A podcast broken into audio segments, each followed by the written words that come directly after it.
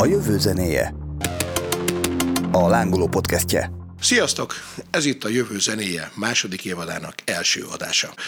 És ma egészen különlegesen jó témáról fogunk beszélgetni. Rabárpad mellett vendégünk Partok Igönci Balázs, akit Árpi alapvetően űrjogászként vezetett fel, de hát gondolom, hogy ez ennél bonyolultabb. Az egyik kollégám, amikor szó volt erről, egyben megkérdezte, hogy ú, de akkor ő neki milyen kliensei vannak, marslakók telek adásvételi szerződéseit intézi. Nyilván nem, de azt gondolom, hogy a legegyszerűbb, ha ezt te mondod el így egy rövid bemutatkozás meghívással. Köszönöm, köszönöm, szervusztok, köszönöm a meghívást. Én jogász vagyok, így teljesen mezei jogászként végeztem itt Magyarországon, illetve Franciaországban is elvégeztem a jogi egyetemet, ahol az embernek specializálódnia kell, és én 2011, 10-11-ben Párizsban űrjogot és távközlési jogot tanultam együtt. Ettől még nem lettem űrjogász, de volt egy affinitásom ez irányba. Utána, amikor hazajöttem Magyarországra, akkor foglalkoztam érintőlegesen a kérdéssel, de más területek felé vitt el az élet. Most egyébként a Közszolgált Egyetemen vagyok tanszékvezető egyetemi docens, illetve egy kutatóműhelyt alapítottunk, amiben Árpi a szociológus. Így van, vagy de... benne vagyok. Igen, ami a világűrtársadalom tudományi kutatóműhely. Ez... Hát ez meg még izgalmasabban hangzik. Mondanám, hogy meséljetek. Az egésznek az ötleteit az adta, hogy azt láttam, hogy Magyarországon, amikor felmerül az, hogy a világűrben lévő rendszerekkel kapcsolatos jogkérdések, meg általában az űrjog, akkor még a jogászok is tágra merett szemmel néztek rám, és jobb esetben elnevették magukat, rosszabb esetben otthon azt mondták, hogy nem normális, mert hogy miről lehet szó, milyen jogviszonyba kerülünk egy idegen civilizációval, hogyha találkozunk, lehet telket venni a holdon, és ebben nyilván kifulladt. És itt éreztem azt a hiátust, hogy komoly gond van, mert míg a természettudományok területén komoly a fejlődés, a kormányzat is egyre komolyabb pénzeket tesz bele, és látjuk a nemzetközi kontextust. Magyarországon ezzel egyáltalán nem foglalkoztunk, és akkor vetettem fel az ötletet, és javasoltam az egyetem vezetésének, hogy ezzel kellene foglalkozni, de nem csak a jogi kérdésekkel, hanem az egyéb társadalomtudományi, szociológiai, biztonság és védelempolitikai kérdésekkel is, mert hogyha megnézitek a mobiltelefonotokat, 40 olyan applikáció van legalább rajta, ami egy műholdal van összeköttetésben, uh-huh. és hogy ezt hogyan küldöd oda föl, milyen pályát, milyen frekvenciát használ, rengeteg, rengeteg fontos kérdés van. Szoktunk egy kicsit ilyenkor mindig történészkedni is egészen minimálisan. Ugye nyilván ahhoz, hogy az űrjog, mint olyan az egyetlen elkezdhessen fejlődni, ahhoz az űrt egy kicsit meg kellett kezdeni hódítani. Ennek azért nem olyan hosszú a története nyilvánvalóan, ugye? Hát ez néhány évtized Gagarin. Gagarinnal kezdődött? Vagy Lajka kutyával? Hát ö, valahol ott. Most az első eszközöket, amiket kilőttünk, hát az ő zsűlben nagy rakétával kilőtte az embereket a holdra. De, hát, de igen. Csak, hát most csak fejben, nem? Azért a holdra szállást mondhatjuk, hogy mégiscsak egy ilyen olyan pillanat, amikor már idegen objektumot érintettünk. Szerintem azért tényleg izgalmas. Egyrészt igen, ultra szexi az, hogy űrjogász, akkor egy, egy ideig felpesdül az ember, utána hirtelen leáll, pontosan mi, és amikor elkezdünk belegondolni, akkor rájövünk, hogy ez tényleg azért fontos, amit mondasz, mert egyre inkább kezdjük meghódítani a űrt. Egyre inkább kezd potenciális erőforrás lenni, például űrbányászat. Az, hogy a holdat a közeljövőben meghódítjuk, és egyre több emberi kolónia lesz ott, és életfeltételeket teremtünk, az is biztos. Tehát, hogy ezeket jó időben elgondolni, mert amíg úgy állunk hozzá, hogy hát ez végül senki földje meg valahogy lesz, de ha nem gondolkodunk el időben, akkor most a klasszikus az, hogy maga az űr hol kezdődik, már azon is jól lehet vitatkozni, de hogyha történészkedni akkor... Bocsánat, arra van definíció, nem? Nincsen. Nincsen? Nincsen. Jogilag ez egy érdekes kérdés. Ugye van a légtér és a világűr. Uh-huh. Hol a határa? Egyre fontos-e tudni, hogy hol ér véget a légtér, és hol kezdődik a világűr? A válasz az, hogy igen, mert a légtér az az alulfekvő állam főhatalma alá uh-huh. tartozik, az a miénk. Persze bizonyos mértékig korlátozva van a repülés légi jog alapján, át lehet repülni, mindegy, ez egy másik jogterület. Viszont van egy pont, ami után a világűr kezdődik, uh-huh. ahol viszont egy mindenki területe, tehát tudnunk kell, hol ér véget az állam. Tudjuk, hol van a szlovák határ, de tudjuk-e, hol van Magyarország és határa lég... nem lehetett egy olyan exakt definíciót adni, hogy ahol mondjuk az oxigén már nem tudom mennyire megritkul az x kilométer? Vagy... Erre többféle definíció. Kezdem ott, hogy azért nincsen benne egy politikai egyesség, mert az amerikaiak nem értettek ebbe egyet a ah. szovjetekkel, és nem született ebbe a nemzetközi egyezményekbe, nem került bele. A világűr nincsen definiálva. Az egyik ötlet az, hogy húzzuk meg egy bizonyos magasságban az ilyen térbeli elhatárolási elméletek. Oké, de mi alapján húzzuk meg? Legyünk önkény érvényesek? Csapjunk gasunkra, és mondjuk azt, hogy 100 km, ez gyakran mondják így. Én azt gondolom, hogy igen, nem, nem ez a legegyszerűbb. Akkor te egyetértesz Kazaksztánnal, ahol a, a nemzeti jogban ezt Nem meghatározzák, ezt a 100, 100 kilométert, máshol nincs ilyen. Említik a dánok, ausztrálok egyes diplomáciai feliratokban, de igazából nem, senki nem Aha. mondja ezt ki. A másik, amiről gyakran lehet hallani, és amivel összekeverik ezt a 100 kilométert, az a Kármán vonal. Kármán vonal, Kármán Tódorról lett elnevezve. Ő azt mondta, hogy ott kezdődik a világűr, ahol a légi járműveknek a repülése már nem a levegő felhajtóere miatt ö, lehetséges, hanem azért, mert elérik az első orbitális sebességet, ez egy ilyen 7,9 km per szekundum, és onnantól kezdve pályát írnak le a Föld körül, tehát pályára állnak, Aha. de már nem a levegő törvénye alapján, hanem az égi mechanika törvénye alapján Aha. Repülnek. Na igen, nem csak egy jogász ezt nem szereti, mert ez változik. Azért, mert ez mindig máshol van. Igen. Mert a légtér, az atmoszféra vastagabb az egyenlítő mentén a föld forgási sebessége miatt. Ezért ott magasabban van. A sarkpontokon alacsonyabban van. Egy jogász nem szereti, hogy azt mondjuk, hogy hát a határ az ott van, ahogy ez, ez, így- ez így nem Igen, exakt. ez mondjuk érthető, hiszen akkor tényleg mindig adott pillanatban le kéne mérni, hogy amikor összeütközött a két műhold, akkor az ott. És egyébként nem akarok nagyon sokat rugózni ezen, de ez a 100 kilométer, vagy akárhány kilométer, ez egyébként nem hangzana mindenki másnak logikusan a amerikai orosz egy, egymás ellen. Nem áll érdekében igazából a nagyhatalmaknak, meg gondolj bele, hogy most a polgári repülés, amennyire én tudom, ilyen 12 km magasságában van, de nagyjából az ilyen kémrepülőgépek is ilyen 20 km magasan repülnek, de abban a pillanatban, hogy meghúznánk, hogy a megfigyelt országnak teljes joghatósága van 100 kilométerig, az azt jelenti, hogy a most végzett ilyen szürkezónás tevékenységek abban a pillanatban jogellenesek lennének. Aha. Nem annyira érdekel ezeknek az államoknak. Van egy másik elmélet, ami azt mondja, hogy ne azt nézzük, hogy milyen magasan van, hanem hogy mi a célja.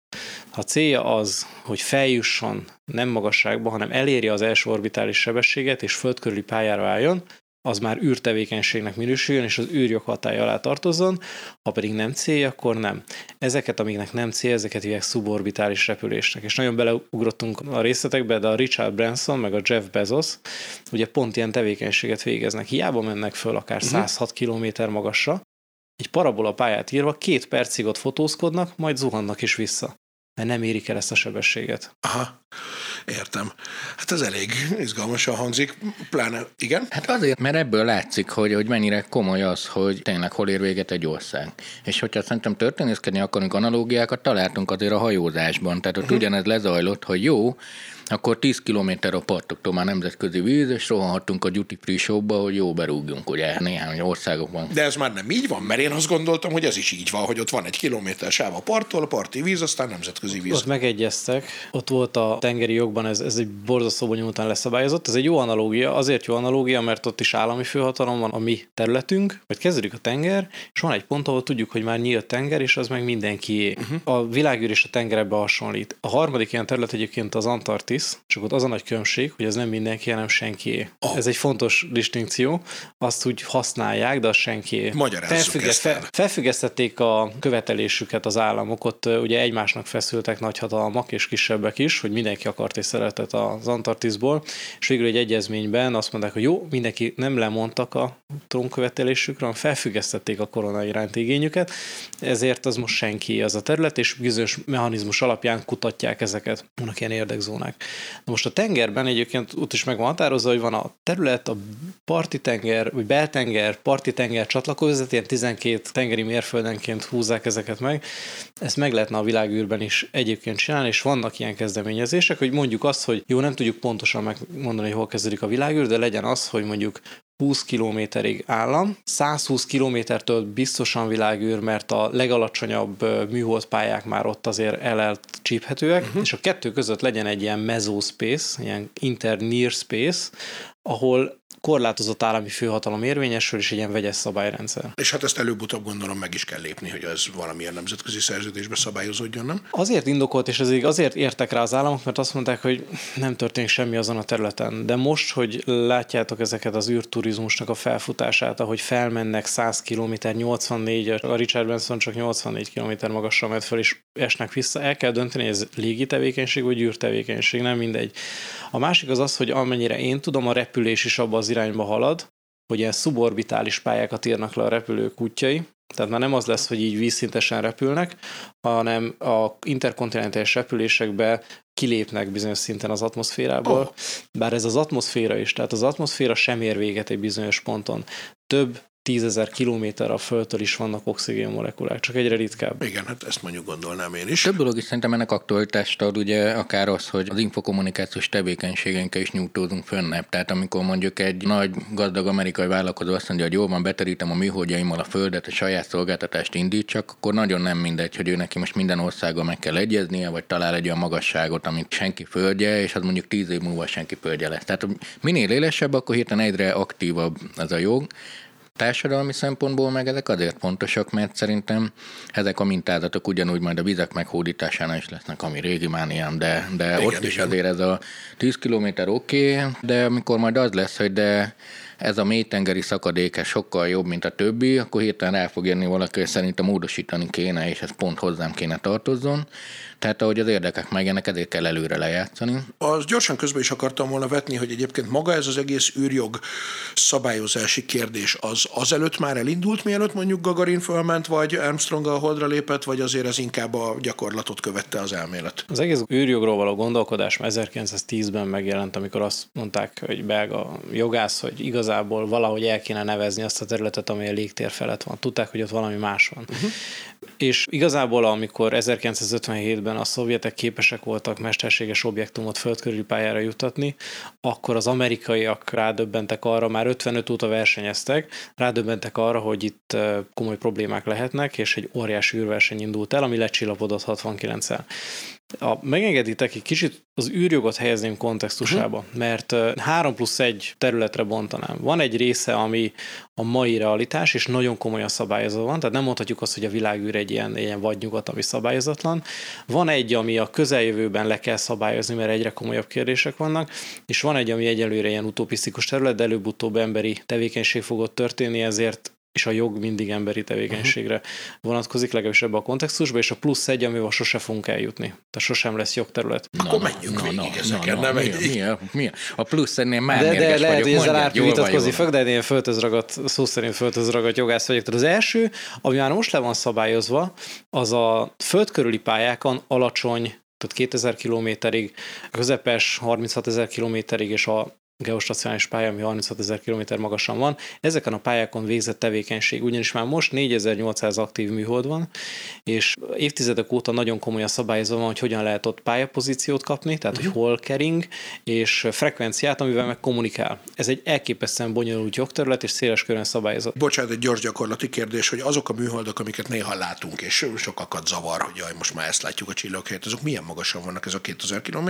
körül? Amiről te beszélsz, az úgy gondolom ez, ami most ilyen UFO infóészlelést okozott tavaly nyáron Magyarországon Akár is, ilyen, ilyen pac módjára mentek egymás igen, után igen, kis igen, műholdak. Igen, igen. Ezek az úgynevezett megakonstellációk, magyar műszóval műholdseregnek is lehet őket nevezni, uh-huh. ezek egy új jelenség. Ez, amiről beszélsz, ez konkrétan az Elon Musk SpaceX cégének a Starlink projektje, Aha. aminek keretében ő 42 ezer műholdat akar felbocsájtani, az évtized végéig 11 ezeret. Még most egyszer, van 4800. Most, igen, most van 4800. Ez számos jogkérdéshez fog elvezetni, és számos problémához vezet. Az a legkevesebb nekem legalábbis, hogy a, az éjszakai égboltot zavarja, meg a csillagászoknak a hosszú expozíciós képeiben ilyen csíkokat húz, ez egy probléma egyébként, de rengeteg kockázatot vet föl, űrszemét, űrforgalom szabályozás, uh-huh. és akkor ezzel térnek a második pontra, ami ehhez kötődik, azok a területek, amik most még nem szabályozottak, de nagyon gyorsan le kell szabályozni. Ebbe kettőt emelnék ki, az egyik a Holdon és a naprendszerben keringő aszteroidákon való uh-huh. ásványanyag kitermelés. Ezt magamtól is kérdeztem volna egyébként. Ez egy külön téma, mert ez, ez egy óriási dolog, terület. Nem, hogy ezt Igen. Abszolút, abszolút érti az átlagember is, mint én. A vagy. másik az űrszemét és az űreszközök forgalomszabályozása, mint a szabályozás, uh-huh. ami most még nincs, de kell. És akkor van a harmadik, ami a Marson való kolóniák létrehozásának, az emberi együttélésnek a kérdései, ami azt mondom már még egyelőre utopisztikus, és még nem nagyon foglalkozunk vele, és egyet azért látnunk kell, hogy az emberiség, és majd Árpi ezzel lehet vitatkozik, de akkor megdönti Einstein 17-es elméletét, és akkor ő ezzel most bevonul a történelembe. Előre kifújtad a szelet a vitorlámból, igen? akkor nem mondom. De ne, figyelek, de, de, de, figyelek, figyelek. Aztán vitatkozzon. Einstein általános relativitás elmélete alapján egyetlen test sem érheti el a fénysebességét, ami 300 ezer km per szekundumot jelent. Ugye ez egyszerre idő és távolság mérésére is szolgál. Na most Vegyük figyelembe azt, hogy a mi naprendszerünk, ez egy csillag és körülötte lévő égitestek, bolygók, a mi csillagunk a mi galaxisunkban található, ez a tejútrendszer, amiben 300-400 milliárd csillag van ebbe egy a mi naprendszerünk. A hozzánk legközelebbi csillag 4,25 század fényévre van, tehát a fénynek 4,5 év, hogy a legközelebbi csillagig eljussunk.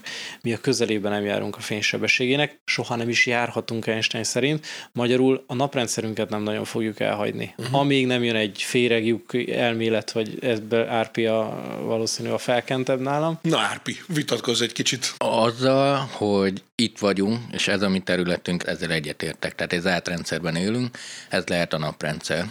Az, hogy jönnek-e majd ilyenek, hogy péregjük vagy pénzsebességes utazás, az hát ha lesz de visszatérve ide ezt értem, de az még mindig nagyon sok területet jelent. És most mondok egy példát, az, hogy mondjuk építsünk egy gyűrűvilágszerű valamit, ahol, a, hogyha gyűrű alakban építjük meg, akkor a föld területének százszorosát elérhetjük úgy, hogy mint a naprendszerben el tudunk helyezni egy csillagászati objektumot, és ott ideális körülmények között az egész emberiség, akár 20 milliárd ember is élt, akkor még mindig a naprendszerben vagyunk. De azt hogy?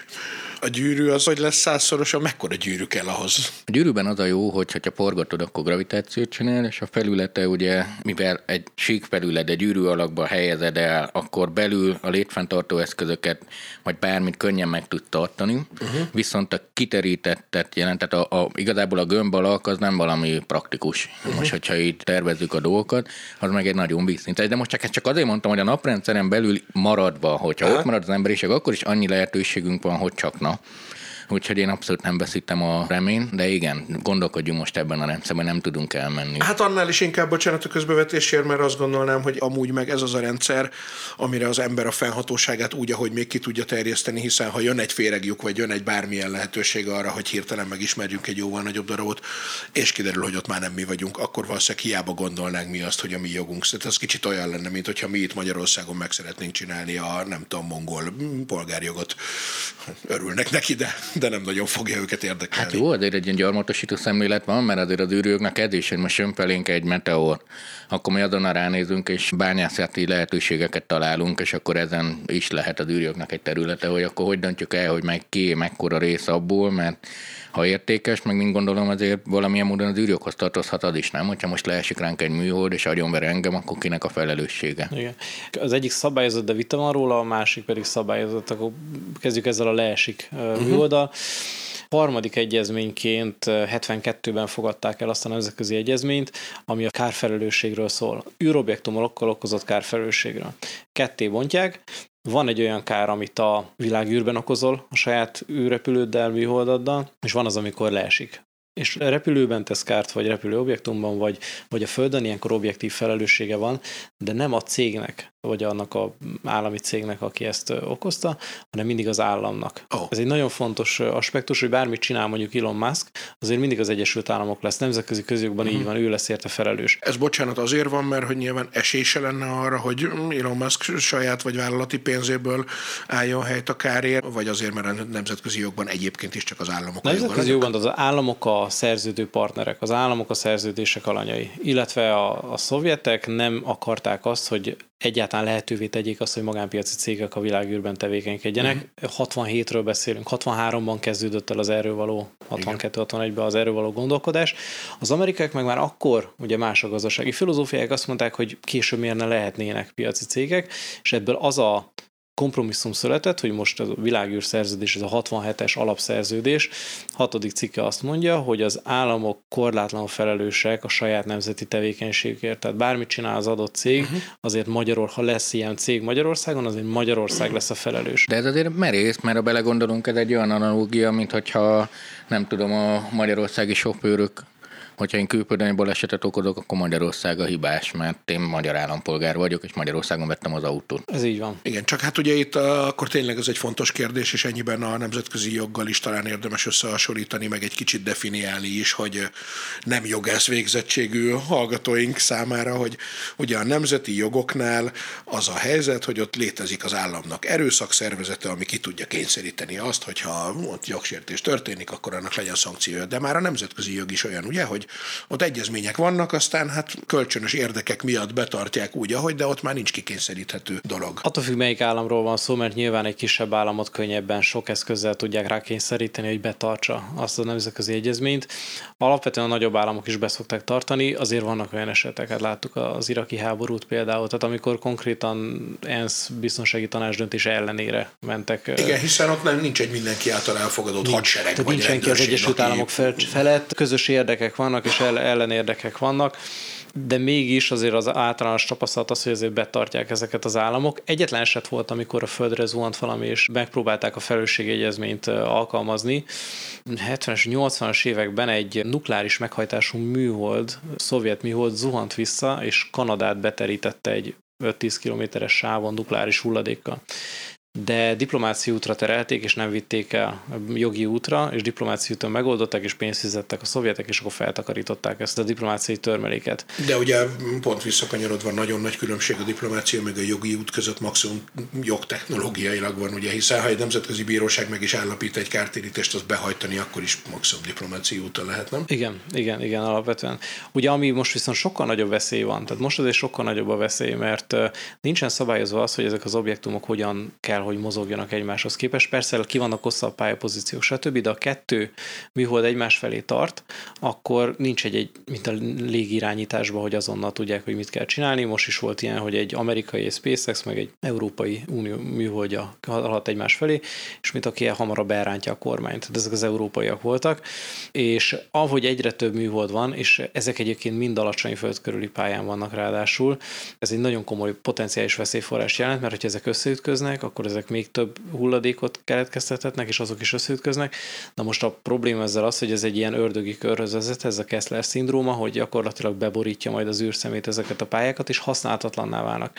Nem csak azok a pályák, amik borzasztóan egy gazdasági értékkel bírnak, hanem legrosszabb esetben ki se tudunk jutni többet a világűrbe, mert hogy elpusztítja a rakétákat ezek a... Hány ilyen légirányító központ, vagy űrlégirányító központ van? Ugye NASA, Európai Ügynökség, nem tudom, orosz, hány helyről irányítják irányítják azt a 4800 műholdat? Egyáltalán irányítják? Nem ezeket... irányítják őket, hanem felügyelik. Tehát ez egy Aha. több lépcsős rendszer, amit meg kéne valósítani, ebből pár lépcsőelem már megvan. Az első az az, hogy tudjuk, mi van fent a világűrben. A második az, hogy ezeket nyomon tudjuk követni valós időben, ez is pipa. A harmadik az, hogy észleljük azt, hogy a kettő objektum egymás közelpályán mennek, és riasztást tudjunk kiadni. Ez már egy borzasztó komoly technológiai eredmény, hogy ezt el tudtuk érni. De hogy akkor ez is megvan. Igen, ez is pipa. Ilyen van az Egyesült Államokban, Oroszországban, és az Európai űrügynökségnek is van egy ilyen. Az uh-huh. államok dobják össze az elszükséges kapacitásokat, és ezt most nagyon erősen akarja fejleszteni egyébként az Európai Unió és az Kína? új stratégiájában. Kínának is van tudtommal. Na most oké, okay, de az hiányzik, hogy mi van akkor, hogyha kiadják a riasztást, mit kell csinálni. Nincsen egy telefonkönyv, kit kell felhívni. Oh. És az utolsó szint az pedig az lenne, hogy tudják, hogy kit kell felhívni, és egy nemzetközi egyezményben amennyiben elfogadott szabály az, hogy mit kell ilyenkor csinálni és kinek kell kitérni. Úgy gondolom egyébként, hogy a politikai realitás az, hogy ezt előbb-utóbb le fogják szabályozni, mert a kínaiaknak és az oroszoknak, meg az amerikai, tehát az ellenérdekű feleknek, akik most egymásnak szoktak feszülni, mindenkinek közös érdeke, hogy a saját műholdjaikkal ne legyen probléma. Ennek némileg ellentmond, hogy a kínaiak 2007-ben, az oroszok pedig pár hónapja saját műholdat lőttek le. Ugye vannak már földről indítható anti-satellite technology uh-huh. ASAT rakéták, amik földről indítva lelőnek műholdat. Nem Aha. idegen műholdat, mert az bűncselekmény lenne, nemzetközi jogban jogsértés lenne, hanem saját műholdat lőttek le. Ezzel annyi űrszemetet hoztak létre, hogy most pár hónapja a nemzetközi űrállomásról az oroszokat is az űr menekülő kabinba kellett menekíteni, oh. mert félő volt, hogy eltalálja ez a törmelék felhő a... És ezt fegyverkezési kísérleti célból lőtték le, vagy azért, mert már irányíthatatlanná vált, vagy már nem kellett nekik? Ez egyértelműen egy erődemonstráció volt, egy technológiai kísérlet volt, borzasztóan, hogy fegyverkezés van a világűrben. Ez a másik nagy veszély. Az ENSZ az utóbbi két évben két állásfoglalást is kiadott a tekintetben, ami mind a kettő arról szólt, hogy az űrben való fegyverkezési verseny milyen potenciális veszélyeket hordoz magába. Pedig elvileg ugye lehet felvinni a jog szerint az űrbe fegyvert, kivéve nukleárisat és tömegpusztítót. Két kivétele lehet. De nem lehet támadni. Ugye? De, de, hát igen, ugye, de a gravitációval is lehet támadni. De visszatérve a, a, a mint hogy, és maga az űrszemét tényleg, hogy komoly probléma, de itt azért az is gond, hogy hogy műholdat pályára állítasz, tehát oké, okay, látjuk, érzékeljük, akár telefon is majd beszélgessünk, de azért a, a lehetőségeink sem végtelenek, tehát nem az van, hogy ott akárhányszor kikanyarodok, meg elkanyarodok, meg bármi, hanem a fizikával játszok meg. Tehát hány kitérési manőver tud egy műhold végrehajtani? Tehát nem lehet az, hogy egy ilyen kaotikus, még hogyha tudnánk és egymással beszélgetni, véges számosságú kitérő manőver tud egy műhold végrehajtani. Hát annál is inkább, hogy a kitérő manőver végrehajtásához üzemanyagot vagy egyéb Igen. energiaforrás kell felhasználjon, és ez éveket csökkent hasznos élettartamából. Amikor egy sok milliárdos műholdról beszélünk. Na hát, ezt gondolta volna, de tényleg És, le, és leosztjuk az évek számát, hogy 20 év, 30-20 évre tervezik, akkor egy-két év elvesztése az iszonyat pénzbe kerül. Persze, persze. Csak akkor egy picit, mint laikus, ezt hadragadjak már itt le, tehát hogy akkor ez alapvetően úgy néz ki technológiailag, hogy felküldenek egy műholdat, az tele van tankolva, vagy félig, de hogy alapvetően ő a gravitáció miatt kering, tehát azt az üzemanyagot nem nagyon kell felhasználni, és akkor van mondjuk azzal az egy teli tankkal mondjuk tud 20 manőverezni, hogyha éppen kell. Van, hogy manőverezni, egyrészt már a pályára állásához használnia kell ilyeneket, uh-huh. mert amikor a, ugye a rakétának az orkupjában vannak ezek a műholdak elrejtve, ezzel a kivétel volt az űrsikló népies nevén, aminek a hátából nyílt ki még népiesebben. Ott voltak a műholdak erre, tehát az orkúbban van a rakét, vagy a műhold, és amikor ez így kikerül onnan, akkor azért a pályára kell navigálnia magát.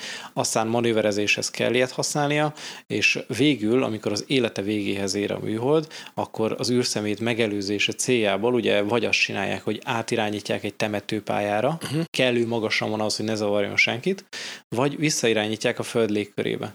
Mert az atmoszférában ugye a súrlódás okozta hő miatt, ugye 10 tonna alatt elvileg ezek elégnek. Ah, na, se tudtam ezt a 10 tonnát. Most volt egy kínai probléma, nem ugye? Amiről Igen, csak az 20 tonnás volt. Hogy... Igen, ott azért aggódtak, mert az 20 tonnás volt. Ugye ez megint csak egy irányított visszatérésnek kellett volna lennie. A kínaiak ezt elrontották, ők a harmadik űrállomásokat építik.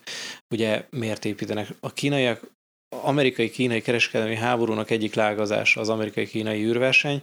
Az amerikaiak mindig megtiltanak valamit a kínaiaknak, hogy ők meg megcsinálják a saját maguk rendszerét. Ugye lásd a Google kapcsolatban, amit vagy az Androiddal, amit csináltak. Itt megcsinálták azt az amerikaiak, hogy 2007-ben a kínaiak lelőttek egy saját műholdat, majd 2011-ben az amerikaiak erre hivatkozva megtiltották azt nemzeti jogukban, egy Wolf Amendmentnek hívták, hogy a kínaiakkal bármilyen projektben részt vegyen az Amerikai Egyesült Államok kormánya milyen projektben van az Amerikai Egyesült Államok kormánya, a nemzetközi űrállomás például, ahol 15 állam együttműködése, de az amerikaiak csinálták az oroszokkal lényegében 98-tól és így a kínaiak nem mehettek fel a nemzetközi űrállomásra, pedig szerettek volna, akkor azt mondták, hogy jó, akkor megcsináljuk magunknak, és most már a Menyei Palota 3 az, ami épül, na és ennek az építkezéséhez az egyik targoncás kocsi volt az egyik nagy rakéta, amit felvittek, annak vissza kellett volna térni irányítottan, na nem úgy, mint a Falcon, ami visszaszáll és ott megáll, Aha. hanem visszazuhan, de tudják, hogy hova ez elszabadult, és akkor mindenki aggódott, hogy Kunágotán fog becsapódni, vagy a Fiji szigeteknél, végül hálsának az óceánba. De egyre több ilyen eset lesz, és az tök nagy mák, hogy földbolygónk 75%-át tenger borítja, tehát hogy így egy csomószor a tengerbe esik, de ezek az egymás kitérő manőverekre kényszerítése, vagy akár az, hogy egyre több űrállomás, egyre nagyobb forgalom, vagy a holdgyarmatosítása, tehát azért azt látjuk mindannyian, hogy ez hamarosan élesedik, és az, amit a András kérdezett, hogy akkor kikényszerít rá kirek mit, az végül is ugyanazt a játékot fogjuk eljátszani, amit már többször is más területeken, ha jól érzékelem. Hát most erre egy jó példát tudok mondani, ami egy nagyon érzékeny kérdés most, és ugye érintettük is ezt, hogyan lehet-e bányászni a holdon, le, leegyszerűsítve. Uh-huh. A csillagászok nem szeretik ezt, mert nem bányászunk a holdon, nem bányászunk az űrben, mert nincs mit bányászni, a holdon már lehet, az űrben nincs ja, mit bányászni, igen. hanem az égitestek erőforrásainak kiaknázásának a kérdése, ugyanis a világűr mindenkié. És van egy általános tilalom, hogy nem lehet kisajátítani a világűrt és az égitesteket. Mi következik ebből? Ebből az következik, hogy nem lehet felparcellázni, nem lehet meghódítani, kolonizálni. Ugye ez volt a fejekbe, amikor 63-ban ezt az ervet lefektették. Igen, ám csak a kérdés az az, hogy vonatkozik-e a hold méhének kincseire, uh-huh. vagy nem. Na most az amerikaiak azt mondják, hogy nem, nem vonatkozik, mert ők már szeretnének felmenni. Miért szeretnének? Azért, mert ez adhat profitabilitást a cégeknek, és ezért fejlesztenek. Ugyanis vannak ott olyan ásványanyagok, főleg az aszteroidákban, amiket jó lenne kiaknázni, A kínaiak, oroszok azt mondják, hogy már pedig ez alapján nem lehet. Ami a kérdést egyértelművé tette volna, az egy 78-as megállapodás, a Hold megállapodás, amiben kimondták egyértelműen, hogy mindaddig, amíg nincs egy részletes nemzetközi egyezmény, hogy hogyan lehet bányászni, addig nem lehet, nem lehet kisajátítani a Föld vagy a Hold mélyének kincseit, meg az aszteroidákét, csak hogy ezt egyetlen nagy űrhatalom sem ratifikálta. Ugye mi a különbség az aláírás ratifikációk között, kis nemzetközi jog. Az aláírás az, hogy kimegy a külügyminiszter aláírja, a ratifikáció az, hogy a Magyarországgyűlés elfogadja és a magyar jogba emeli. Tehát így lesz kötelező az országra nézve. Na most ezt egyetlen nagy hatalom sem ratifikálta gyakorlatilag, és innentől kezdve ez egy kudarcos nemzetközi szerződés, és az amerikaiak most azt csinálták, hogy 2020-ban Donald Trump kiadott egy elnöki rendeletet, ami nem egy jogforrás, igazából csak egy ilyen nyilatkozat, uh-huh. amiben azt mondta, hogy nem tekintik közjónak a világűrt, és igenis az amerikaiak oda fognak menni és bányászni fognak, és utasította a külügyminisztert, hogy bilaterális megállapodások útján legyen szíves partnereket találni ehhez. Ez az úgynevezett Artemis megállapodás, ez egy pamflet. De ez egyelőre még csak egy nyilatkozat, nem megállapodás. Tehát az, hogy én meg akarok egyezni másokkal. 2020 októberében a Nemzetközi Asztronautikai Kongresszuson hét állammal alá is írták. Tehát ott létrejött egy ilyen, egy ilyen közös szándéknyilatkozat. Ők ezt úgy adják el, hogy ez teljesen összhangban van a nemzetközi joggal, nem mennek ellene, igazából csak megerősítik annak elveit. De azért benne van, hogy például védelmi zónákat építhetnek ki a saját területeik köré, ami azért finoman szólva is necces. A másik pedig az, hogy igenis lehet bányászni. Most eddig 13 állam írta alá. Tehát nem mondhatjuk, hogy nagy sikere van, uh-huh. azért beszédes, hogy Európában sem Franciaország, sem Németország nem írta alá. Ugye miért veszélyes ez, hogy miért aggályos ez, az a következő, alapvetően az ilyen nemzetközi jogalkotás az az ENSZ világűrbizottságában történik. Ott ebből kivették, és egy különutas útra vitték el, amíg garantálja a konfliktus gyakorlatilag. Érthetőek egyébként az amerikai érvek is, ők azt mondják, hogy ne haragudjatok, de az oroszokkal és a kínaiakkal sehol nem jutunk, és ott egyhangú döntés kell az ENSZ-be. Magyarul, ha akarunk haladni előre, akkor mi haladunk a saját fejünk után, és ne blokkoljanak minket. Mégis a kínaiak is azt mondják, hát az űr hidegében milyen forró csaták zajlanak. Két témát is itt én betrolkodnék. A gyűrűvilágok nekem régi mániám, mármint egy imádom a Mars terraformálását, és lenyűgöz az, hogy gyakorlatilag egy számítógépről innen a Földről tudunk irányítani egy Mars járót. Tehát hogy ez mekkora technikai diadalmát. Tehát tényleg amúgy király az emberiség. De alapvetően ez a bolygók terraformálása szerintem igazából tök tévút, mert sokkal egyszerűbb felépíteni egy mesterséges objektumot a te saját játékszabályaid szerint, a saját levegőddel, a saját erőpórásaiddal, a saját gravitációddal, mint egy bolygót terraformálni. Milyen egyszerűen hangzik ez? Hát Érted? amúgy meg logikus, persze. Mi viszont azt jelenthető, most játszunk, de és ez kicsit űrjog, meg kicsit nem, mert most ha mondjuk megépít Magyarország egy nagy gyűrűvilágot, vagy egy kicsit, hogy elférjünk, de akkor fölmegyünk, és azt mondjuk, hogy na hát innentől kezdve minket itt ezek a dolgok nem zavarnak, hogy mondjuk klímaváltozás, ilyesmi, most tekintsünk el az erőforrásoktól, hogy fent se lesz víz, de akkor nyilván akkor létrejön az gyűrűvilág a saját törvényeivel, stb. ami már nem űrjog, hanem annak a kolóniának a joga, viszont valahol ez az űrben lesz. Azt akarom csak kihozni, hogy most így azt mondtad, hogy a kínaiak már a harmadik objektumot építik. Oké. Okay. Mi lesz, ha azt mondják, hogy építünk még 30-at? Tehát az Elon Musk mondta, hogy most épít 11 ezer, tehát hogy ö, akarat, meg irányultság van erre, és tudom, hogy, hogy erre most nincsenek jó válaszok, meg nem ilyen egyszerű, most csak így játék, de engem ezek úgy izgatnak, hogy tényleg kimond nemet. Ez egy nagyon jó kérdés, és ez most kezd el felmerülni egy egész komolyan, mert eddig hiába voltak új projektötletek, hát mindenki azt mondta, hogy hát az űr nagy. Tehát könnyű volt érvényesíteni ezt a szabályt, hogy a világűr mindenki, be, menjetek, persze, persze, hát van hely. Csak most kezd el kiderülni, hogy azért nem mindenre van hely. Lásd 42 ezer műhold, és akkor még nem mondtam az összes többi projektet, ami hasonló ambíciókkal bír. Közt az Európai Unió is bejelentette, hogy saját műhold hálózatot akar. Az összes szé- többi szé- széles sávú internetre, tehát hogy az Európai Uniónak is vannak ilyen ambíciói. És itt a kérdés az, hogy ez így felelős használat. Van egy ilyen alapszabálya a nemzetközi jog, világűrjogban, ez a világűr mindenki és az emberiség közös javára kell felhasználni, ami az egész emberiség javát szolgálja. Most a kérdés az az, hogy 42 ezer műholdat feltenni egy gazdasági vállalatnak, ez mennyiben minősül az egész emberiség javára. Jogászként tudok el az emellett és amellett is érvelni. Ha mellettük szeretnék érvelni, és jól megfizetnének, mint a SpaceX ügyvédje, akkor azt mondanám, hogy hát igen, szélesávú internetet szolgáltatók a bolygó lakosságának, és az elzárt területeken is elérhető lesz a Facebook. Micsoda, micsoda, micsoda, micsoda előnyök. De másik oldalról azt mondanám, hogy nem. Egyébként meg óriási veszélyek vannak, mert gondoljatok bele, ez egy cég. Twittel egyet, és összeomlik a cége, mert nagyjából így tudja megrángatni őket.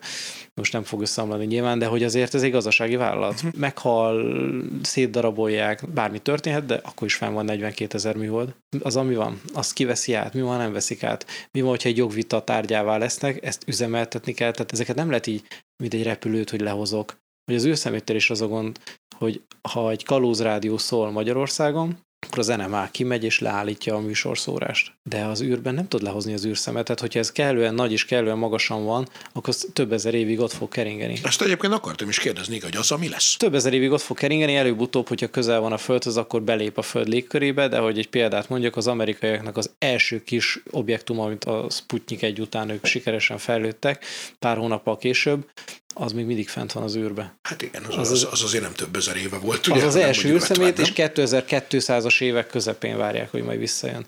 Tehát ezek ott keringenek, és majd azért lassulnak, mert ugye valamennyi oxigén mégiscsak van, és ez úgy surlódik és lassul, és akkor ha lassul, akkor még közelebb megy a földhöz, és uh-huh. aztán végül ugye lezuhan. De hát azért ezek ott vannak, és nem lehet csak úgy eltávolítani. Komoly gondot okoznak. Tehát, hogy ezek a még kis darab is pont a sebessége miatt, meg a, ahol van, ott van, de tényleg az űrszemét ez egy komoly gond, amit valószínűleg meg ki kell dolgozni projektet, hogy takarítjuk le az Igen, azt akartam kérdezni, hogy teljes utópia, hogy ahogy mondjuk most a műanyag palackokat próbálják gyűjteni az óceánokból, hogy felmegy egy, nem tudom, óriási nagy űrháló, és így összeszedi ezeket valahogy. Hát gondolj bele, hogy ez olyan, egy ágyúgolyó, vagy egy pisztolyból kilőtt golyó 28 ezer km per órával kering a föld körül. Folyamatosan nem találod meg, nem kapod el. Folyamatosan zuhan, olyat tudnak, hogy műholdakat, amik irányíthatatlanok, oda mennek, és erre már vannak, hogy egy műholdat felküldenek, aminek ez a missziója, oda megy, és így elkapja és elhozza. De most azért csinálsz egy műholdat, hogy egy rosszat lehozzál, tehát anyagilag nem térül meg, mert nem tud így ledobni, és akkor az megy tovább. Ezek nagyon kezdeti stádiumban vannak ezek a kísérletek. Aha. Az mondjuk nem hangzik jól azzal együtt, hogy gondolom biztos lesz azért egyszer majd erre valami megoldás. Hát csak az együttműködés például az, hogy azért most is van, hogy több műholdat, például a kicsiket élettartamra tervezik, tehát ennyi ideig fog menni, és majd le fog esni, beépíteni egy mechanizmust, ami tökéletesen megsemmisíti, vagy tehát magyarul lehozza, bár az is egy kérdés majd, hogy, hogy akkor igen, hol legyen ez az űrtemető, de meg kell oldani. Igen, mert ez is milyen furán hangzik, nem? Hogy a mi kis földünkre akarunk mindent lehozni a helyet, hogy az lenne a cél, hogy akkor valahogy mi indítsuk el egy másik nap Van ilyen, felé. tehát ez a, a temetőpályák azok ilyen magasan lévő pályák, vagy messze lévő pályák. A földre lehozatal az általában nyilván mindig tengerekbe csapódnak be. A nagy, például az űrállomásoknak az elemei, amik nem égnek el, azokat meg irányítottan a csendes óceánnak van egy hogy ez egy Nemo pontja, így uh-huh. a Nemo pont, ami ugyanolyan távolságban nagyjából Hawaii-tól, Új-Zélandtól és Dél-Amerikától, ahol ugye általában nem szokott senki arra járni, és oda csapódnak be ezek a nagy elemek, és ott elsüllyednek, ott ennek azért van helye. Igen, mondjuk ez milyen jó. Picit térjünk már át erre a telket veszek a holdon kérdésre, mert hogy ez viszont egy létező dolog még akkor is, hogyha gondolom gyakorlati jelentősége nincsen, vagy van egyébként? Ki ad neked a telket, ugye akkor jogászként ez a kérdés, nem? Ez is semmi szerzés, nem tudsz eladni valamit, ami nem a tied. Aha, tehát, hogy forgalom és, és képtelen nem... a holdnak. A...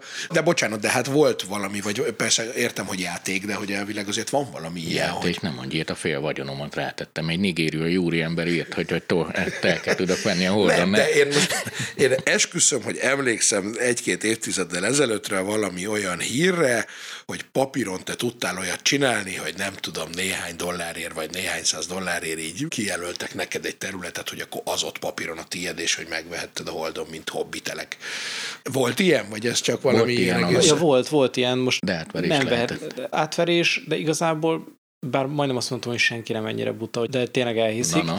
Ha valaki annyira buta, akkor az lehet, hogy azt mondja, hogy hát engem átvertek, de hogyha csak azt mondom, hogy jól mutat a falamon a papír, akkor igazából én arra kötöttem szerződést, és azért fizettem 5 dollárt, hogy legyen egy ilyen menő papír Én a is azt gondolom, hogy ez igen, tehát hogy ez valami ilyesmi volt, tehát nem szándékos átverés volt ez, hanem inkább ez a papír a faladon. De van-e mögött egy komolyabb kérdés, mert ezzel azért találkoztam azzal az érvel, hogy az állam nem teheti meg, hogy elfoglal mondjuk egy krátert, és kitűzi az zászlót kitűzhet, csak azzal a célral nem tűzheti ki, hogy ez övé. Uh-huh. Viszont egy magáncég, SpaceX, stb. miért ne tehetné, hiszen ő nem alanya a nemzetközi egyezménynek. Na ez már egy érdekesebb kérdés. De az előbb mondtad, hogy az országok vállalják a felelősséget a cégekért. Árpi nem jogászként azonnal ezt meg is választ. Így van. Tehát, hogy mit ér a tulajdonjogod, hogyha az állam nem védi meg tehát az állam nem kényszeríti ki, nincsen tulajdonjog védelmed, mert az állam viszont nem ismerheti el ezt a tulajdonjogot. Tehát igazából az nem a tiéd. Igen, hát ez egy érdekes kérdés. Na és akkor viszont egy kicsit visszakanyarodva ehhez a bányászati kérdéshez, hogy értem, akkor most ebben a pillanatban erre nincs megállapodás, de hogy azért az már,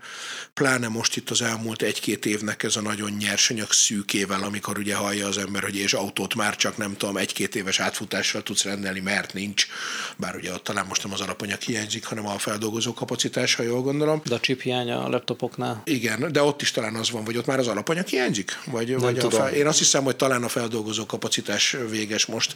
Na mindegy, de hát, amit akarunk ezzel mondani, hogy én azt gondolom, hogy záros határidőn belül eljutunk oda, hogy kénytelenek leszünk elkezdeni valahogy a hold vagy az aszteroidák méhének kincseit kiaknázni. Látszik az, hogy itt most így vagy úgy, de ki lesz kényszerítve valami, mert el fognak kezdeni bányászni mondjuk öt év múlva? Az szerintem kicsit odébb van, hogy csillékkel hordják haza, mert most ott tartunk technológiailag, hogy le tudnak szállni ilyen kis aszteroidákon, és egy ilyen port fél kilót, kilót elhoznak, és hónapokig jön haza. Ugye most ez van, hogy ez jön fele Japán fele, és nem sokára itt lesz, és mindenki nagyon boldog. Ez most van? Tehát most éppen ez van most egy... van, leszállt egy, azt hiszem Nobunak hívják azt a kis aszteroidát, felszippantotta a port, ez egy óriási technológiai eredmény egyébként. Igen.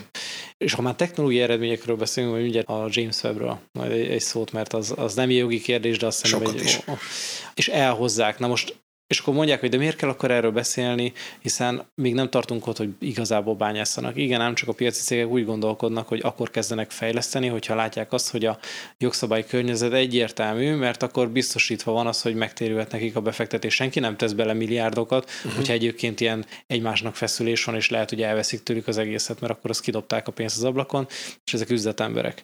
Ezért ennek a jogi környezetét most kell megteremteni, mivel az oroszok és a kínaiak is mennek a holdra, sőt a kínaiak az egyetlen olyan állam, aki már a hold sötét oldalán van, nem sötét, azt is süti a nap, de hogy nem látjuk. Aha. Ezért elképzelhető, hogy ebbe is lesz majd előre mozdulás. Most az ensz belül van egy új munkacsoport, meglátjuk. Skeptikus vagyok, tehát ennek azért még kell egy 5-10 év szerintem. Az, Artemis, az se olyan sok, nem? Az Artemis felgyorsítottad, amit az amerikaiak most csinálnak. És hogy akkor a tudomány része ez, hogy le tudunk szállni egy kis bolygón, óriási eredmény. Hát képzelje mindenki, hogy több száz ezer millió kilométerre lévő kis aszteroidára elküldünk egy eszközt, ami leszáll, nem egy álló objektumra, egy mozgó objektumra leszáll, mintát gyűjt és hazajön. Tehát ez szerintem egy elképesztő. Na. És ami még inkább a fantáziát beindítja, ez az űrkutatás, a mély űrkutatás. Mert ugye nagyon gyorsan leüti az ember a kedélyeket, ezzel mindig elmondja, hogy a fénysebességet sose érjük el, a legközelebbi csillag is 4,25 század fényév, és egyébként meg ami a fénynek egy-két óra, az nekünk 7 hónap, mit tudom például a Mars, Na most ehhez képest azért azt el kell mondani, hogy amikor a Hubble űrtávcsövet felbocsájtották, akkor ugye vissza tudunk nézni a múltba. Tehát időgépünk van fent uh-huh. az mhm. űrbe. Miért? Mert ugye, és itt egy ilyen közkeletű tézist érdemes megcáfolni, hogy a világűr végtelen, és a világűr állandó. A világűr mozgásban, az univerzum mozgásban van, és nem végtelen. Ugyanis ezt a 20-as évekből bizonyították, hogy tényleg minden egy pontból indult ki, ez volt az ősrobbanás, és azóta is a galaxisok folyamatosan és növekvő sebességgel távolodnak egymással. Ezt a fény elemzéséből tudják megmondani, nagyobb vörös eltolódás vannak a, a távolabbi galaxisok mindegy 13,7 milliárd évvel ezelőtt történt az ősrobbanás, ezt vissza tudták számolni, vissza tudták fejteni, és amikor a Hubble űrtávcsövet pályára állították, 1990-ben emlékeim szerint, a Hubble űrtávcső a mély űrkutatását, tehát nagyon mélyről érkező fényt is képes felfogni. És hát most van egy új, ugye? Igen. Vagy lesz, vagy és, van is már? És, és, és a James Webb űrtávcső az már nem föld körüli pályán van, hanem most ért oda egy Lagrange ponthoz, ami egy, mindegy, nem mennék bele, nem csak azért, mert nem vagyok fizikus, hanem azért, mert nagyon bonyolult, de a lényeg az, hogy egy másfél millió kilométer van a Földtől, tehát már nem föld körüli, vagy nem egy klasszikus föld körüli pályán van, itt ugye több fényt tud befogadni, sokkal finomabb nyilván a szenzibilitása is. A lényeg az, hogy ezzel már elvileg vissza tudunk látni az idő kezdetéig szó szerint, tehát nem az ősrobbanást magát, de azokat a fénynyalábokat fogjuk látni, ami 13,5 milliárd évvel ezelőtt indult el. És ezzel tanulmányozni fogják tudni az univerzum születését, az első galaxisokat.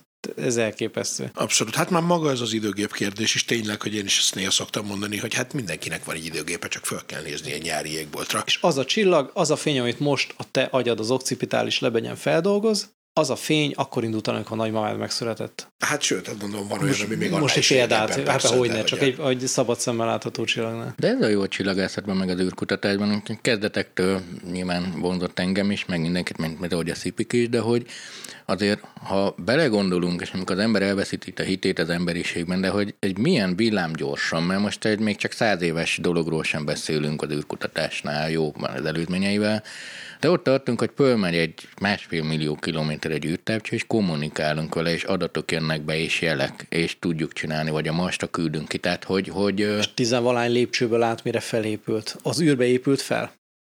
igen, igen. elképesztő. És az, hogy meg tudunk csinálni egy ilyen távcsövet, tényleg meg tudjuk majd csinálni, hogy bázisokat építsünk, tényleg meg tudunk, mert az emberiség képes erre, csak ehhez kellenek ezek. Tehát ami, ami most a tudomány kísérlete, végül is abból lett az internet. Csomó minden, amit ma használunk, és a jólétünket garantálja, mind az űrkutatásnak az úgymond melléktermékei, a teflontól kezdve a golyóstólon át sok minden.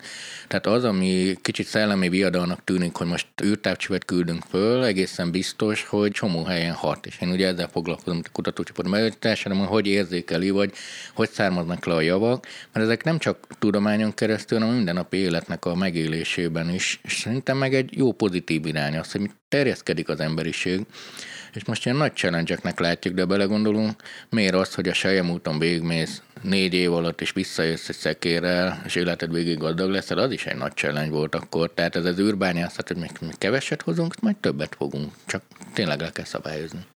Az, hogy merre megy az emberiség, azért én nagyon nagy fantáziát látok abban, amit egyszer beszélgettünk róla Árpi veled, ez a mély tengereknek a, a Igen. lakhatóvá tétele. Mert a világűr, tehát hogyha a világűrben megyünk ki, az annyira egy ellenséges terület. Tehát az, hogy mi a földbolygón lakunk, ezt is meg kell értsük, amikor majd, majd a Marson, meg ott milyen jó, nem lesz jó. Barátságtalan, nagyon barátságtalan. Max ott is a Mars felszíne alatt lehetne normális életfeltételeket. Igen. Ki akar a Mars felszíne alatt életfeltételeket kialakítani? Kutatni lehet, meg, megismerni a múltunkat, stb. Hogyha van, mondjuk ott korábbi lényegi élet, de egy csoda, ami a Földön van. Tehát lehet, hogy van még ilyen az univerzumban, akár a mi tejútrendszerünkben is, sose fogunk oda eljutni valószínű, sose fogjuk megtudni, de nagy számok törvény alapján miért ne lehetne, de több tízzer paraméternek az egyidejű együttállása kellett ahhoz, hogy ez létrejöjjön.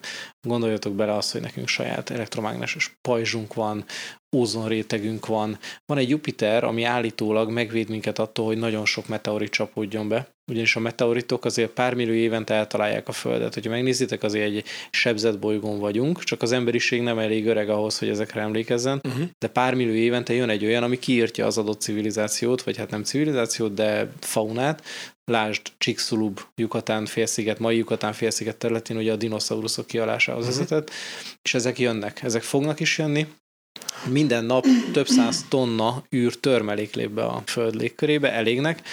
Két-három ezer évente jön egy teniszpálya méretű, ami egy komoly helyi problémát okoz, és jönnek ezek a, amit most lehet a Netflixen, meg ezek a filmek, ezek nem nélkülözik a valóságot. Igen, bocsánat, ott talán most volt egy hír nem olyan régen, ami arról szólt, hogy egyébként kiszámolták a tudósok, hogyha egy olyan akkora meteor jönne, akkor azt egyébként, hogyha hat hónappal korábban tudnánk észlelni, akkor még el lehetne pusztítani vagy téríteni. Vannak most erre kísérletek. Az, hogy hat hónap, én hallottam egy évet is, hogy ha egy évvel korábban legyen hat, legyen hat Mindegy hónap, legyen hat hónappal korábban észreveszünk, hogy ez a Föld útját keresztezi, akkor mindig megnyugszom, amikor reggel felkelek és elolvasom az interneten az ágyba, hogy éjjel elmen mellettünk egy aszteroida, és a NASA meglepődve fedezte fel, hogy mihez közelebb volt, mint gondoltuk, de tegyük fel, hogy felfedezzük, akkor mit lehet vele csinálni? Ugye nem biztos, hogy jó ötlet felküldeni Bruce willis nem csak azért, mert már öreg, hanem az se jó, hogyha atomot robbantunk a Föld közelébe, mert akkor nem csak, hogy eltalál minket, de még nukleáris hamuval is beterít minket.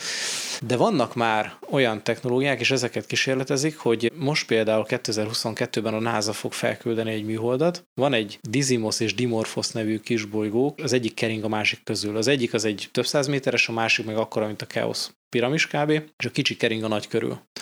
Már nem tudom, hogy melyik a Dizymos és melyik a Dimorphos, de mindegy is. És az a cél, hogy neki vezesse a DARPA projekt nem, a, mindegy, nem jut eszembe a projekt neve, neki vezessék az amerikai műholdat ennek a kisműholdnak, majd két év múlva felküldi a Héra projekt keretében az ÉZA a saját műholdját, és megnézik, hogy sikerült-e kizökkenteni a pályáról a kicsit.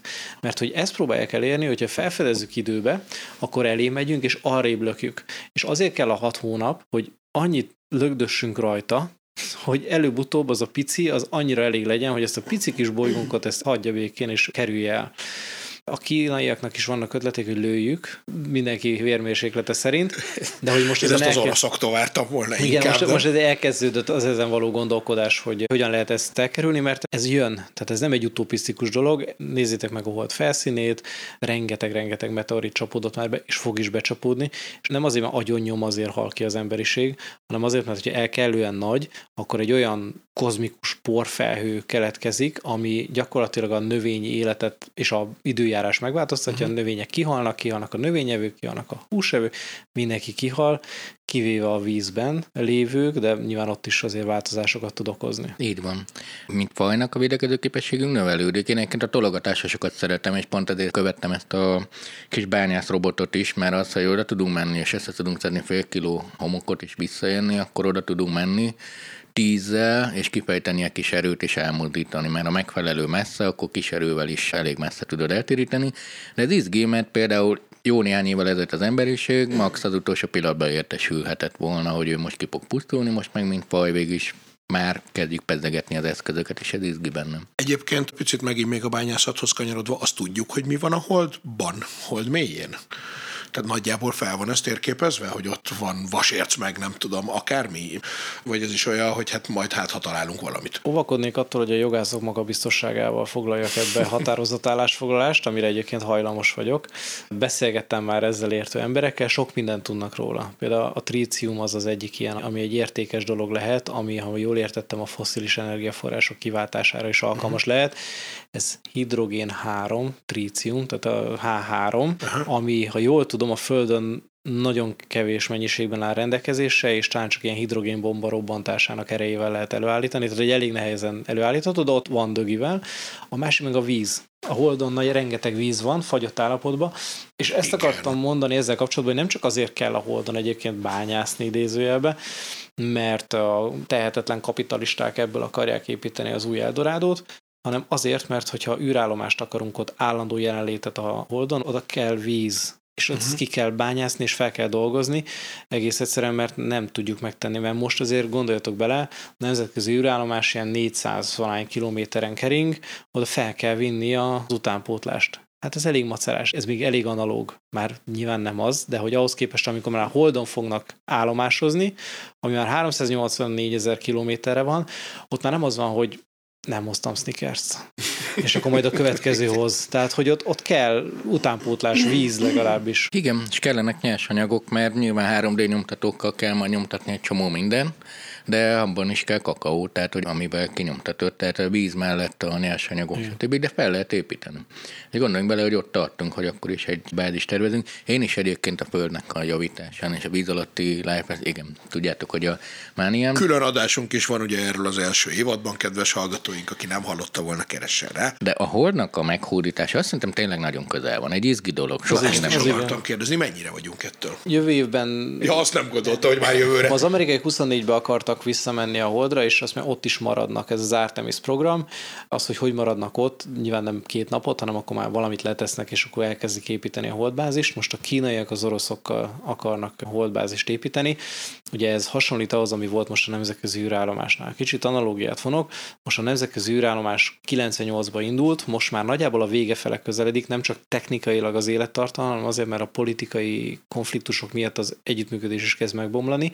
Most öt projekt van, hogy földkörüli pályán űrállomás legyen, uh-huh. például egy hotel is. Tehát az már magánpiaci cég építeni, na és ezt akartam mondani, hogy ez lehet majd a Holdon is, hogy lesznek ilyen állami kutatóbázisok, majd megjelenik a magántőke, és épít egy holdbázis, és akkor, mint a Schwarzenegger filmben, már ő a Marson járt, az még nagyon messze van, lesz egy ilyen, ahova el lehet menni, kikukucskálnak, és egy jó kráter partján elméláznak az élet nagy dolgairól. Ja Isten, de kár, hogy azt most mondtad, nem? Hányan vagyunk most, kedves hallgatók, ú, de kár, hogy ez mégiscsak sokáig kéne, mert azt azért ki kéne próbálni, és és hogyha ez még 30 év, nem baj, akkor is valahogy még ki kéne ezt próbálni. Próbáljuk ki, de amúgy a verseny, az, nem olyan értem, hogy vannak olyan hotelek, ahol súlytalanságban tudsz lebegni egy kicsit, tehát hogy a földön is van jó néhány dolog, vagy hát menjünk Jó, el, de hát ebben nem, tudod, ez olyan, mint hogy az Eiffel tornyot se azért nézed meg, mert annyival szebb, mint a nyugati pályaudvar, hanem azért, mert hogy elmondhast, hogy ott voltál. Tehát. De ez egy nagyon szűk szegmens, tehát most is még azért ez borzasztó pénzes emberek, de Persze. nem tömegturizmusról beszélünk. Miközben amúgy tényleg megnézném persze, mint, mint valószínűleg mindannyian, hogyha hogy ez már ilyen ott egyszerű lenne. Éljenek emberek, és szaporodjanak, ez sem egyértelmű még, hogy ott mennyire lehet szaporodni, hogy a spermák életképes. Hogy Nagyon sok mindent is élettani kérdések is vannak. Ez szerintem még beláthatatlan, hogy ezt mikorra fogják megcsinálni. Hát mondjuk az évszázad, nem? Ami erről kell, hogy szóljon például a 21. század. Szerintem annál gyorsabb lesz, és ilyen a szempontból a kínaiak tempóját látom a legjobbnak most így összegezve, és egyébként az, hogy békaugrás elők egyből a hót sötét oldalára mennek, a sok szempontból egy tök jó lépés volt most stratégiailag. Eleve ott nem látod, mit csinálnak. Másrészt tudás előnybe kerülnek, mert azt nem ismerjük amúgy, annyira, mint amennyit bármit is ismerünk, tehát hogy azért ezek zajlanak, és oké, okay, lassabb projekt, mint mondjuk egy kis sziget meghódítása, de azért ez zajlik. Tehát ezt látnunk kell, hogy ez még a mi életünkben lefut, és egy csomó jó dolgot implikálhat számunkra. Egyébként azt akartam is kérdezni, de az előbb ezt egy picit már talán meg is válaszoltad, Árpi, hogy mondtátok, hogy ennek a kutatócsoportnak nem csak jogi, nem tudom, osztálya van, vagy része, hanem hogy társadalomkutató is, de hogy akkor ezek szerint az valójában az űrtechnológia, meg az űrkutatásnak a földi társadalmakra vetített hatásáról beszélünk, vagy ti azért már azon is elmélkedtek, hogy majd, ha ott mégiscsak lesznek kolóniák, akkor, és nem csak egy-két ember lesz fönt, akkor az ott milyen társadalmi állapotok lehetnek. Hát itt azért Balázs egy komoly ember, stb. És akkor néha így vissza, Pedig visszahúzza a lufi fejű Árpádot a, a, a folyósó, hogy jó. Tehát szerintem elmékedni sok mindenről elmékedünk.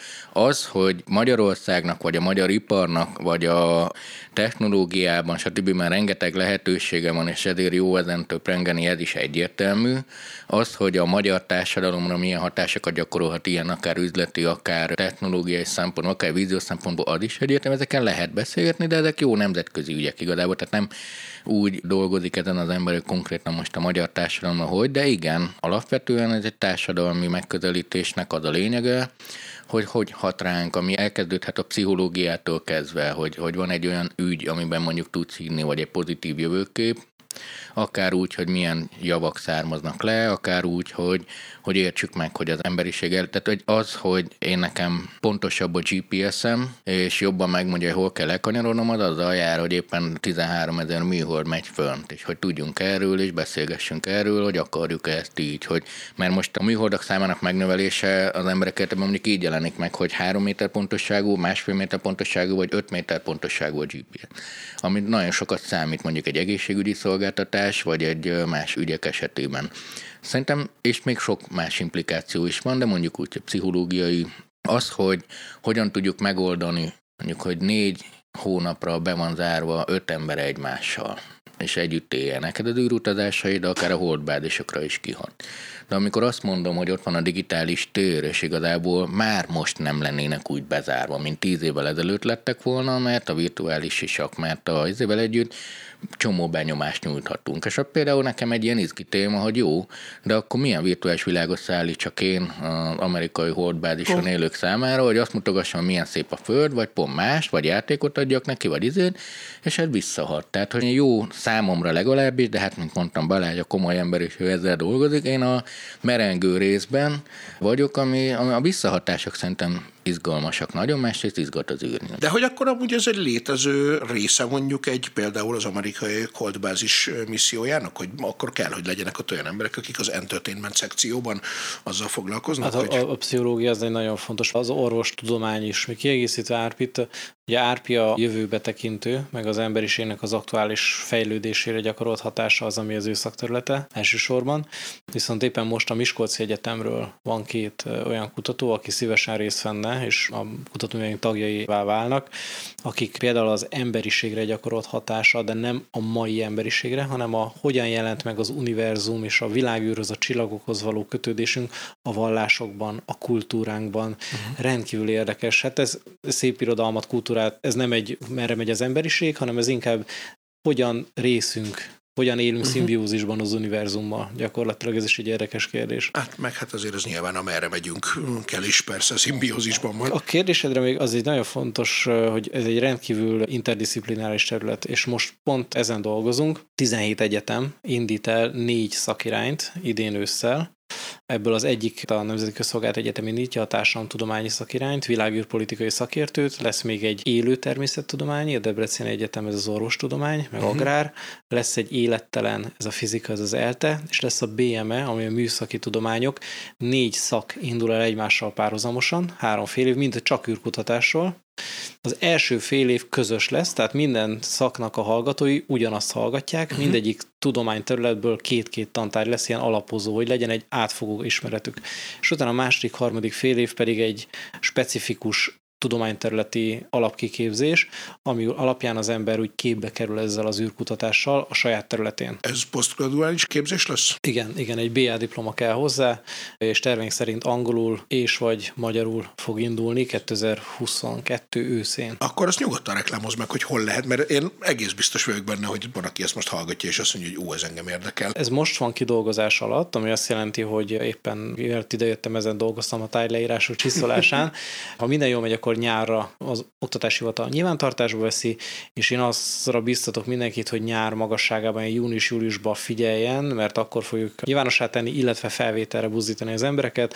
Augusztusi jelentkezési határidővel és szeptemberben indul ez a képzés. És a Közszolgálati Egyetem A Nemzeti Közszolgálati vagy? Egyetem indítja a társadalomtudományot, világűrpolitika. Az ELTE indítja a természettudományit, tehát uh-huh. csillagászat, ehhez kapcsolódó dolgok, az Debreceni Egyetem az orvostan, agrártudomány, és a BME indítja a műholdak műszaki tudományok, de hozzáteszem, hogy 17 egyetem oktatói közösen csinálják ezt. Ez tudományszervezésben is egy izgalmas feladat, de ilyen még nem volt. De hát ez a jövő amúgy is nem, ugye hát az oktatásról szóló műsorunkban is ugye ez volt az egyik főpont, hogy gyakorlatilag csak interdisziplináris tudományok létezhetnek most már, hiszen nagyon kevés az olyan tudományterület, aminek ne kelljen valahogy interakcióba lépni a másikkal. Hát igen, de újra hallgató akarok lenni, vagy tanár, nem tudom majd valahogy beférkőzni ebbe az egészbe, de tényleg nagyon izgi, és az azért hozzátartozik, hogy mi tök jók vagyunk világűrben most, mint egy magyarok. Tehát, hogy azért technológiában mondjuk a BME-ről felbocsátott két műhold, Massat egy Massat kettő, amik